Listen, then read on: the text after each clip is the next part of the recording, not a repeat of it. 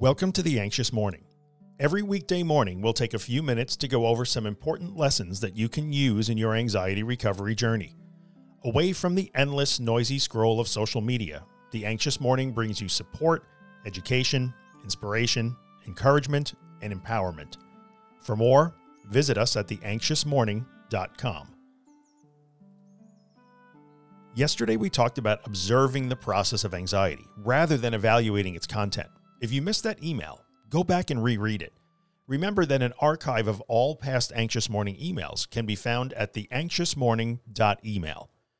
One very simple yet powerful statement can start us down the path of observing rather than evaluating our anxiety and fear. I am thinking. Why am I thinking? Because I am afraid. When you pause for a few seconds and consider this simple fact, you will see that in all cases it is true. When you are anxious and afraid, you will be thinking. In most cases, you will be thinking about all kinds of scary things and what if scenarios.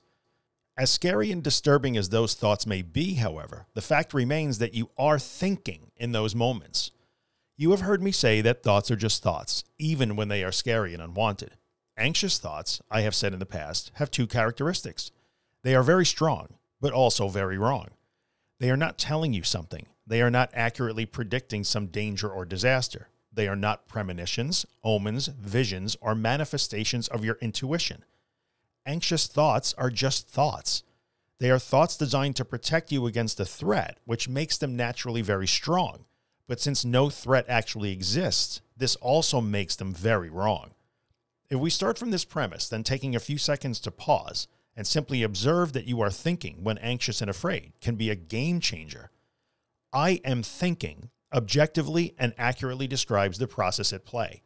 This simple statement does not concern itself with the content of your thoughts, nor does it attempt to interpret or interact with them. It merely acknowledges that your brain is doing what brains do. You are thinking. It's okay to think. Thinking is a normal human experience. It certainly has importance in a human life. But while thinking may be important, this does not make it automatically predictive or even accurate in the way it describes reality. Thoughts can feel important while also being wildly inaccurate and twisted. You are not required to interact with, argue with, or otherwise engage with or respond to inaccurate and twisted thoughts. Why? Because in simplest terms, when you objectively look at what is happening in any given moment, you are just thinking. That is all. It may take you a while to come to terms with this idea. I know it feels like the thoughts are so important and that you must take action to stop them, escape them, or prove them wrong. Odds are that has not worked very well for you. So take a few minutes today to consider what you've read here. Maybe you really are just thinking, and maybe those thoughts really are only just thoughts.